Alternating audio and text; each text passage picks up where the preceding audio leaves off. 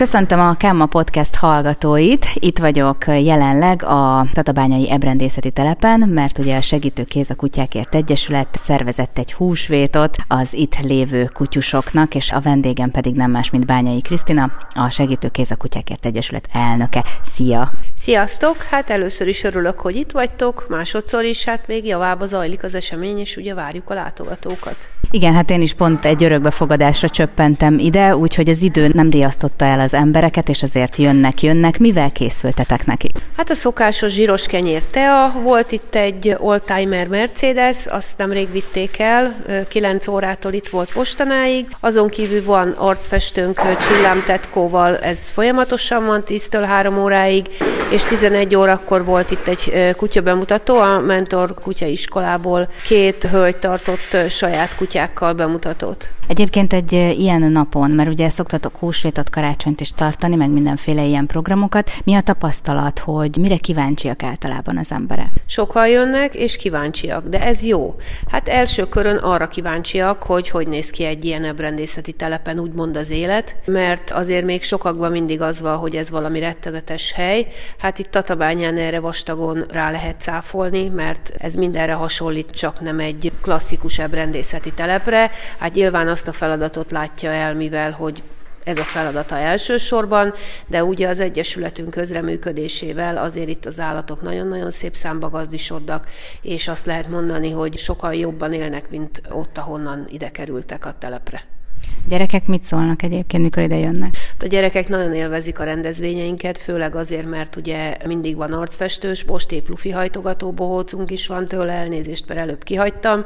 Hát ugye általában tetszik a zsíros kenyér, meg a, meg a lila hagyma, meg a tea, és ugye még most nyalókával, kifestővel, színezővel is pluszba tudtunk nekik kedveskedni. És hát ugye beszélünk egy icipicit arról, hogy hamarosan itt van az ideje az adó egy százalékoknak, most már azért sokan elkezdték a személyi jövedelemadó bevallásokat intézni, és hát tulajdonképpen nekünk ez egy, csak egy kattintás, vagy aki bemegy esetleg személyesen csak beírja a számot, de ugye nektek azért ez, ez nagyon nagy jelentőséggel bír. Hát természetesen, hiszen ez az az összeg, az egyik olyan összeg, amiből úgymond tudunk addig nyújtózkodni, ameddig az a bizonyos takaró ér, és hát nyilván én azt tudom mondani az embereknek, hogy ne hagyják veszni, hiszen nekik tulajdonképpen tényleg nem egy nagy dolog ez, viszont nem csak nekünk, hanem az összes civil szervezetnek az egyik főbevételi forrása ez az összeg, ami az adó egy százalékból érkezik.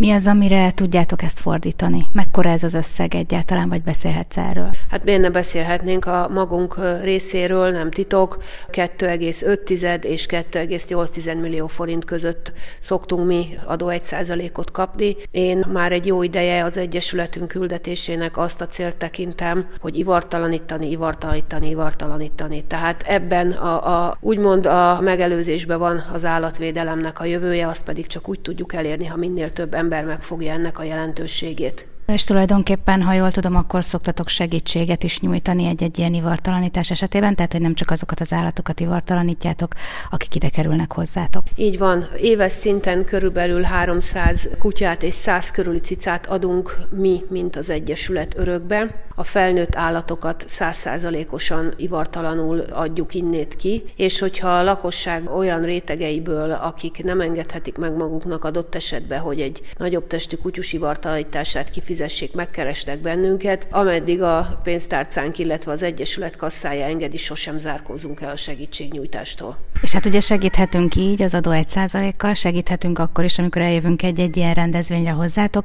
de gondolom azért a hétköznapokban is várjátok a segítséget. Természetesen mindig örülünk a plusz segítő kéznek, erről is szól a, úgymond az Egyesület, ez is az Egyesület neve. Itt gyakorlatilag hétfőtől péntekig és hétvégén is munka folyik. Tehát bárki szeretne segíteni, és becsatlakozni az Egyesület munkájába, és támogatni az ebrendészeti telepet, ha csak azzal, hogy kivisz két-három kutyus sétálni, vagy esetleg van szabad ideje, és idejön egy folyosót felmosni, mi roppant módon hálásak vagyunk. Ha bárkinek van ilyen szándéka, akkor azt a Facebookon tud jelentkezni, e-mailbe tud jelentkezni, vagy telefonszámon meg tud minket keresni, és mi ezt nagyon szépen megköszönjük. Hát én már csak azt tudom mondani, hogy remélem ma minél többen jönnek, és még azért lesz örökbefogadótok is, és azt tudom tanácsolni, hogy tényleg jöjjenek el, és ha tudnak és van idejük, akkor segítsenek nektek. Köszönöm szépen az interjút. Mi is köszönjük, hogy itt voltatok.